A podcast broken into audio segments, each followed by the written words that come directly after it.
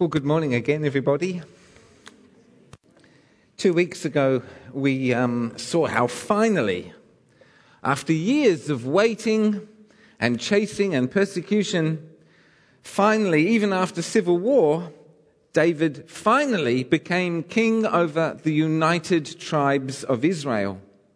Now, until David, um, tribal identity for the Israelites was um, often a lot stronger than national identity, in the same way that um, Texans are Texans first and Americans second.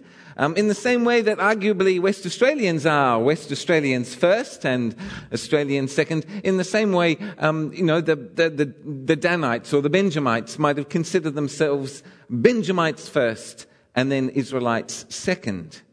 Yeah, they were okay at coming together when there was a gifted leader or a threat from outside or both, but otherwise it was usually one tribe against another.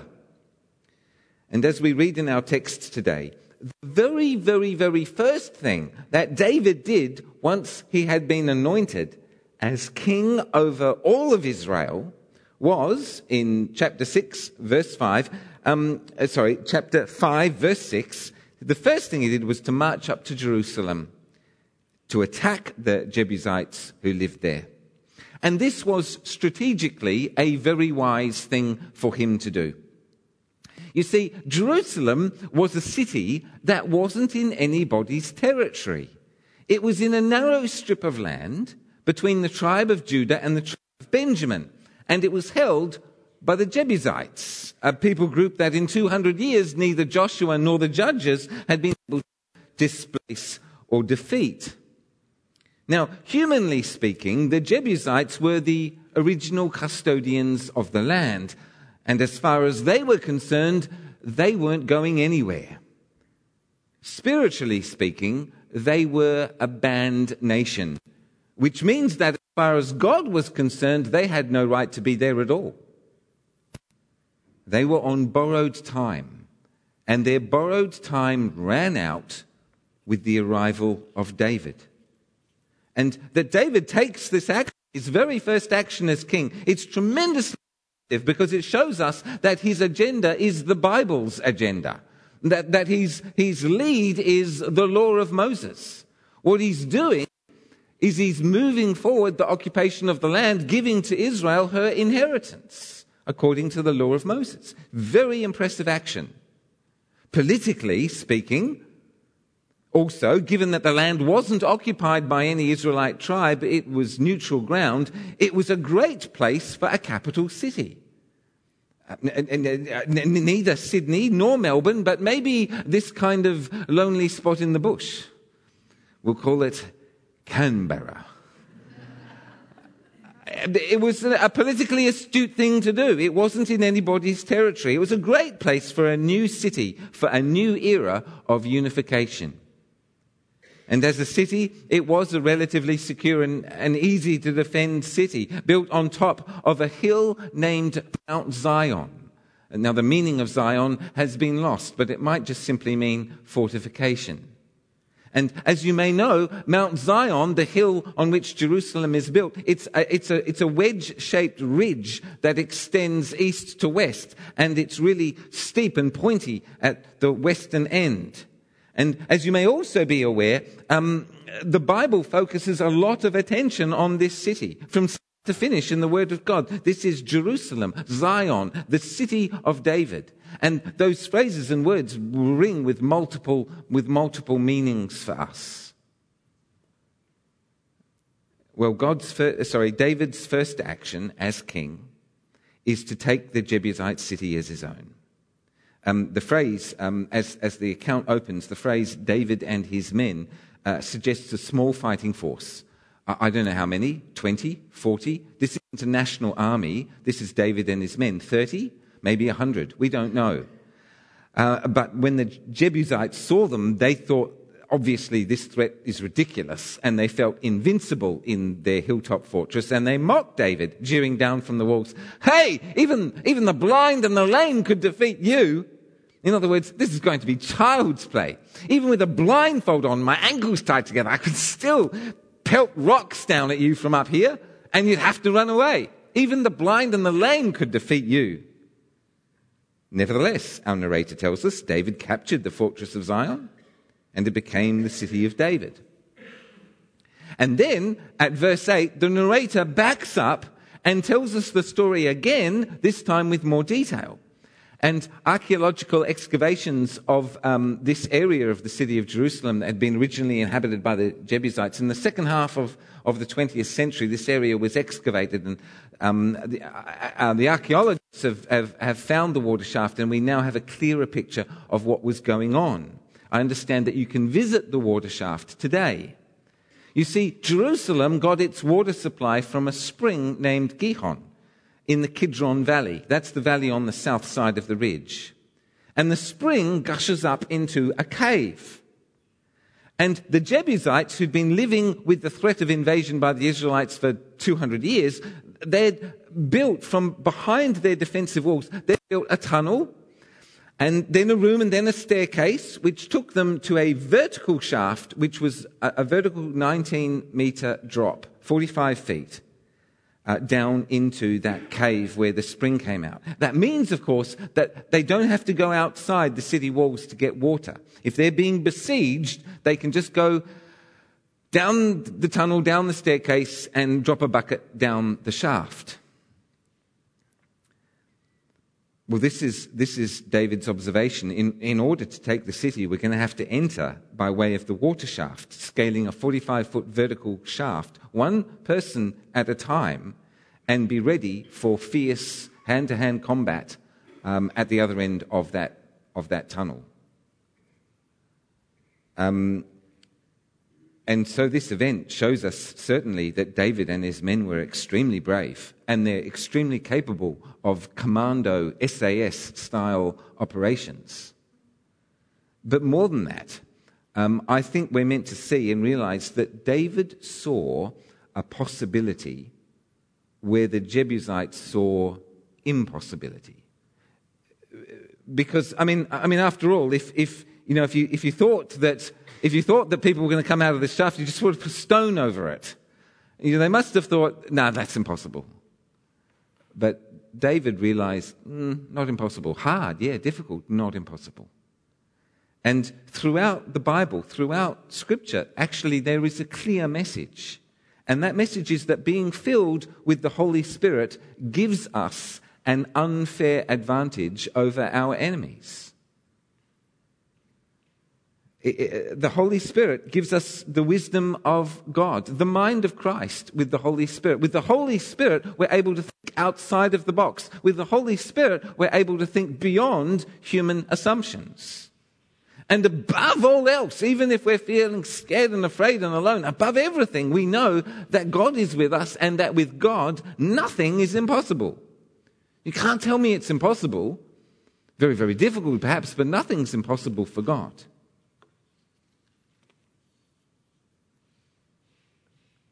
And in actual fact, the message that the narrator is giving us is reinforced by how the narrator concludes the episode.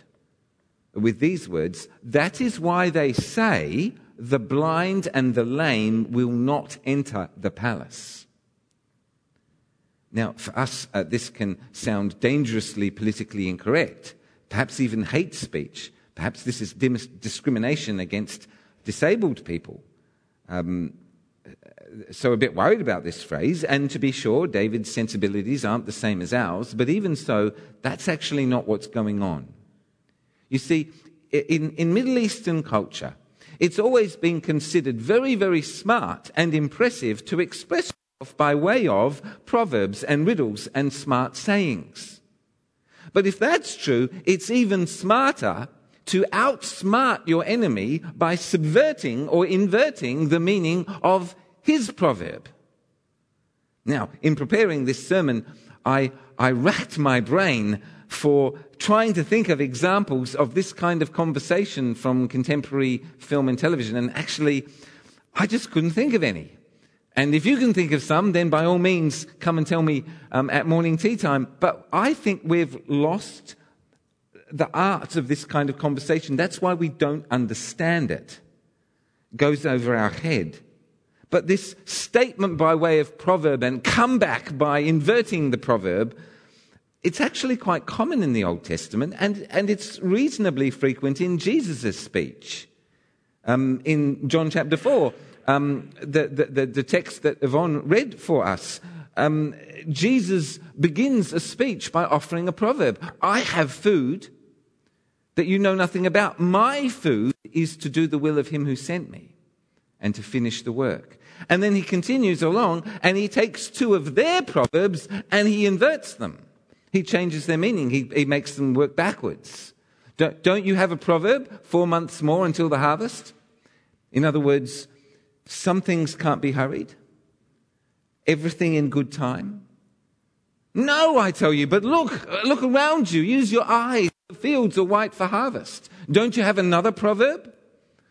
One man sows and another reaps. In other words, life sucks. Everything's basically unjust and unfair. One man sows, but another man reaps. It's life sucks. It's unfair. Yes, it's unfair because you're reaping and you haven't done any work for this. Uh, again, in another conversation, Jesus gets asked for help and he doesn't refuse, but he does offer a proverb. And his proverb is this It is not right to take the children's bread and make it fall to the dogs. And the person to whom this proverb was offered came back by reversing it. And she said, Ah, yet even the dogs take the bread that has fallen from the child's table. And uh, Uh, she shows us a number of things. One of the things that she shows us is that she's really quick witted. Another thing that she shows us is that she's put her faith in Jesus as the Messiah of Israel. It's a huge step of faith. Now, I won't say too much more about that text because I've preached on it recently, but suffice to say, we often completely misunderstand those conversations because we don't have conversations like that anymore. People say, Oh, Jesus has insulted that woman. He, he's called her a dog. That's not what's going on at all. This is Proverbs being used backwards and forwards. And that's what David does here. The Jebusites use a proverb as an insult. Even the, even the blind and the lame could ward you off. And David sees that in using that proverb, the Jebusites have inadvertently used that as a self designation. Oh, they're calling themselves the blind and the lame. Well, that sounds a bit rude. I wouldn't have said that. But seeing as they've already called themselves the blind and the lame, let's run with that. The blind and the lame will never enter. The blind and the lame, if we're going to take this city, we're going to have to use the, the water shaft to, to to, to defeat the blind and the lame, and they will never enter the palace. So, and we would do well to remember if we think that we've perhaps discovered a prejudice or a contempt in David, and that's not impossible, but we would do well to remember that actually his ancestor Jacob was lame and his ancestor Isaac was blind, and that later on in the story of David, he will welcome into his own household as a member of his family lame Mephibosheth, who was lame in both feet. So this isn't prejudice. It isn't discrimination against disabled people. No, the saying, the blind and the lame will not enter the palace, does not refer to handicapped people or disabled people at all. It refers to the Jebusites specifically as David's enemies, and in fact, any enemies of David in general. And the meaning of the proverb is therefore straightforward. Those who oppose the Messiah will never defeat him. Why? Because God is with him and nothing's impossible for God. These episodes are, are related uh, to us so that we can see ourselves the, the wisdom of David. Uh, he's an incredibly smart guy. SAS commando, poet, um, proverb, touche. Um, but wisdom in Hebrew thought is very practical. Biblical wisdom could be understood as knowing exactly what to do and doing it we, we tend to intellectualize wisdom. We might define wisdom as something like, oh, it's um, knowledge combined with insight, perhaps with, uh, on the basis of experience.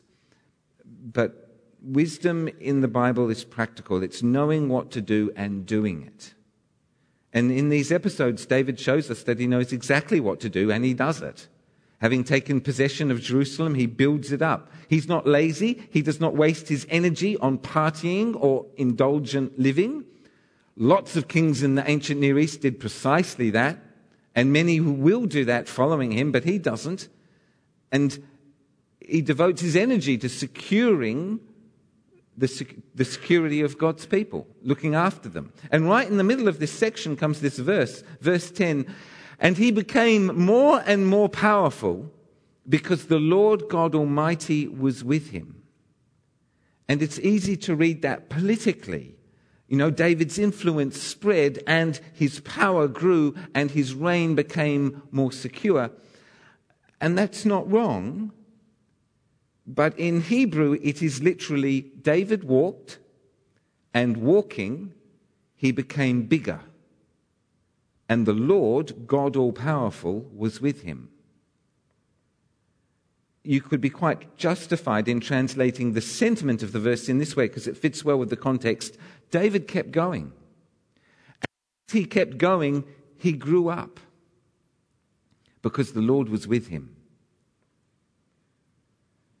we are meant to understand that David is becoming more politically influential. But more than that, he is growing spiritually and therefore growing personally. He's becoming more human as he hangs out with God.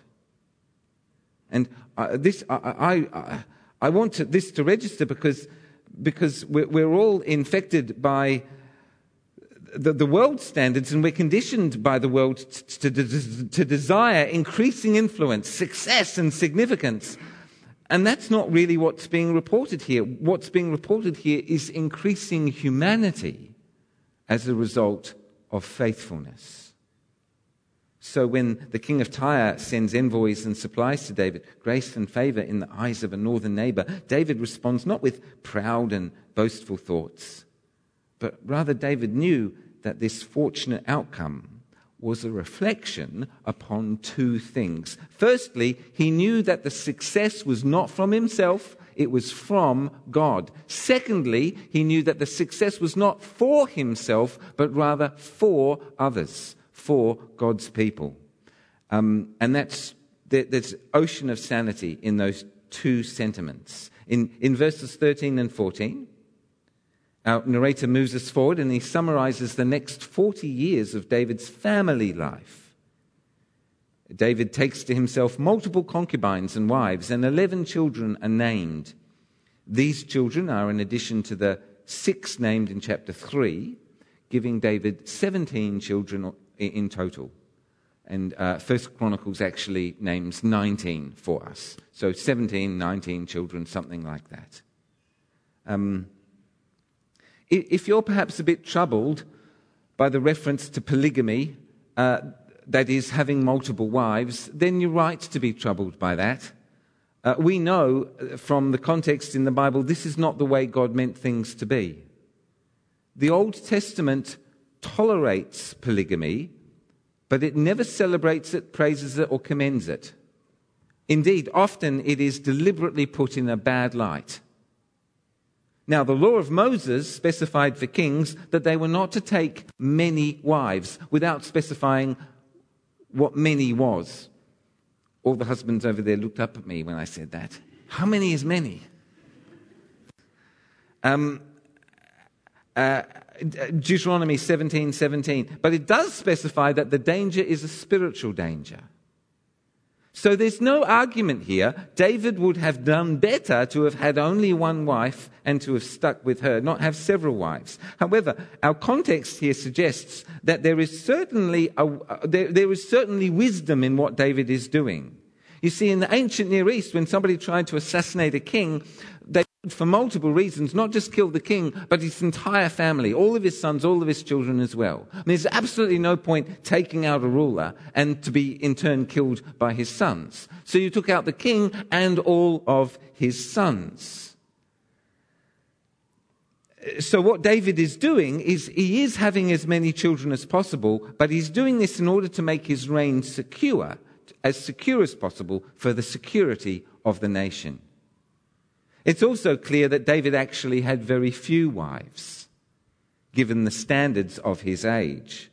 For example, the first four children named there in our passage today, they all had the same mum. They were all born to the same woman, and that was um, um, Bathsheba. And so the number of wives that David must have had must have actually been remarkably modest and humble for his time.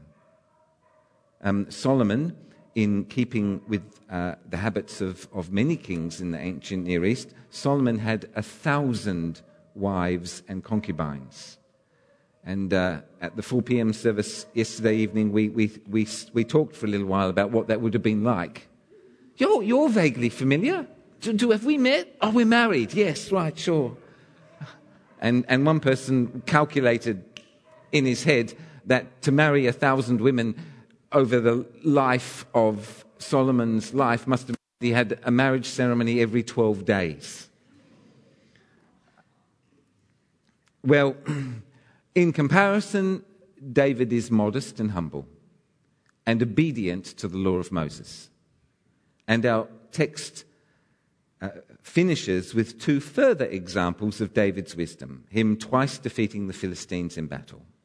Now, uh, uh, the Philistines were a coastal people, a seagoing people. They were wealthy and technologically advanced. They lived in areas uh, uh bordering southern Israel, However, because of their desire to expand eastward, uh, they were um, away from the Mediterranean, they were in nearly constant conflict with the Israelites.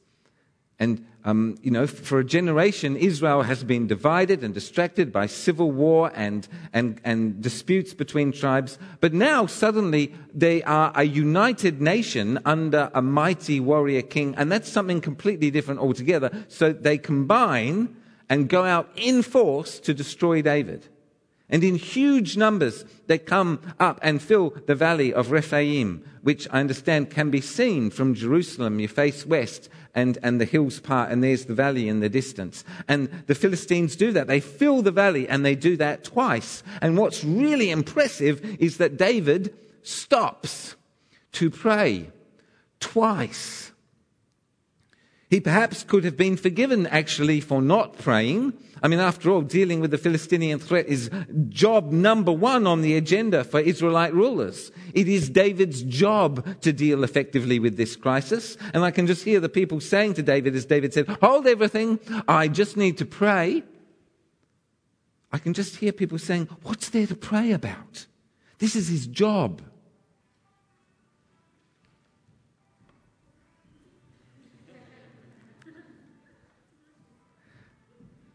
The whole point of being a king, of having a king. That's quite all right, by the way. Happens to all of us. um, the whole point of being a king, the whole point of having a king, is that a king will save his people from their enemies. The whole point of being God's anointed king is that you save God's people from their enemies. And the Philistines are the enemies of God's people, Israel.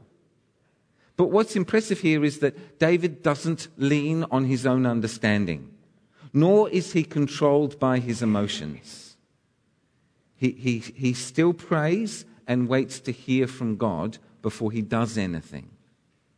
And that's even more impressive second time around when the Philistines gather for a second time. Again, we all fall into the habit in various situations where we've been serving God in the past and we go, Oh, I know how to do this. You know, I don't need to pray. I know how to do this. We fall into the habit of not praying because we think we already know what God wants us to do. But David does not trust in his experience, and his wisdom is proved right. God's command is different this time. This time, do not go straight up, rather circle around the back and wait in front of the poplar trees. And, and that's tremendous spiritual maturity. And, and God gives David success, utter success. The, Philistinian, the Philistines will never again be a serious threat to Israel.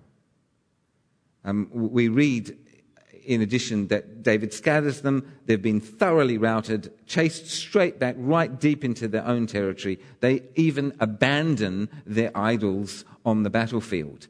Now, the idols were, were statues that represented their gods and they represented their gods symbolically, which in, middle, in an ancient Near East um, setting means they represented the gods magically. If the idols were there, the gods were there. Uh, or the goddess, or the multiple gods. Physical warfare in these days, therefore, was also spiritual warfare. And it would have been obvious to everyone, Israelites and Philistines, that, that David's defeat of the armies of Philistia meant that the Lord God Almighty, the God of David, was more powerful than the gods of the Philistines. And there, there's a detail given that David's men carried the idols off. And that adds to the irony. We see that these idols could not only, not only could they not uh, save, they couldn't save themselves the account of this same event in the book of First Chronicles adds a reassuring detail. Uh, David took the idols and burnt them. Um, the soldiers may have wanted to keep the idols, perhaps as a souvenir of victory, and also because of their great value. They were made out of silver and gold. But David destroyed them in obedience to the law of Moses in order to protect his soldiers from the temptation of idolatry. Well, this is the start of David's reign as king over a united Israel. And David is presented to us as an ideal king. He is wise. He knows what to do and he does it. He is humble, serving God with God and for God. He is prayerful. His actions are to, def- are to defend God's people from God's enemies. God's enemies within, the Jebusites, and God's enemies without, the Philistines. And from an Old Testament perspective, David is indeed the ideal king, the, the one against whom, the gold standard, the one against whom every other king in the Old Testament will be measured against. That's not to say he never sinned or faltered, he did, and we're going to look at some spectacular examples in, in the next few weeks. But as for us, just to point out the obvious. Um, we're not Jews, and we're not living in Jerusalem, and we're not under the Old Covenant, and we're not called to fight wars against banned nations such as the Jebusites, nor are our enemies human like the Philistines. So if this text is going to speak to us, it's going to speak to us spiritually, analogically to some degree, as we seek to live under Christ's reign under the new covenant.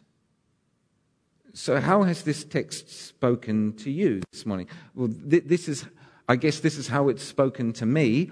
I'm, I'm really impressed with how zealous David is in taking on the enemies of God's people. Uh, we have enemies. We have enemies within. Um, uh, we have strongholds to storm and to defeat.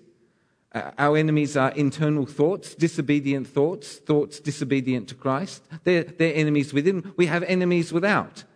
Um, every argument, philosophy, policy, or religion that is opposed to Christ's reign.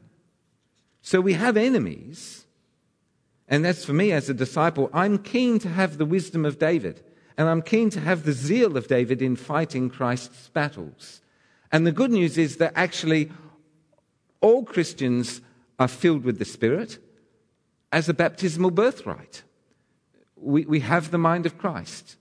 God's wisdom is freely given. Um, we, we can have the wisdom of David because we are born again. I'm also impressed with David's prayer life. I found it edifying to see him at prayer, praying twice when others would have told him it was superfluous. Um, he doesn't lean on his own understanding, he doesn't trust in his own experience. He keeps on coming back to God in prayer. And I'm impressed by how David handles success. You see, we've already you know, read through like 15 chapters of David persecuted, David harassed, David failing. And we know he handles that stuff well. Will success be the unraveling of him? Well, it is for plenty of people.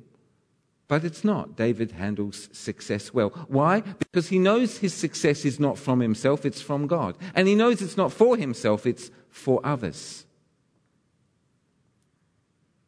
I hope, trust, and pray that this text has spoken to you as well uh, in some way and encourage you to share your thoughts, insights, and revelations over morning tea.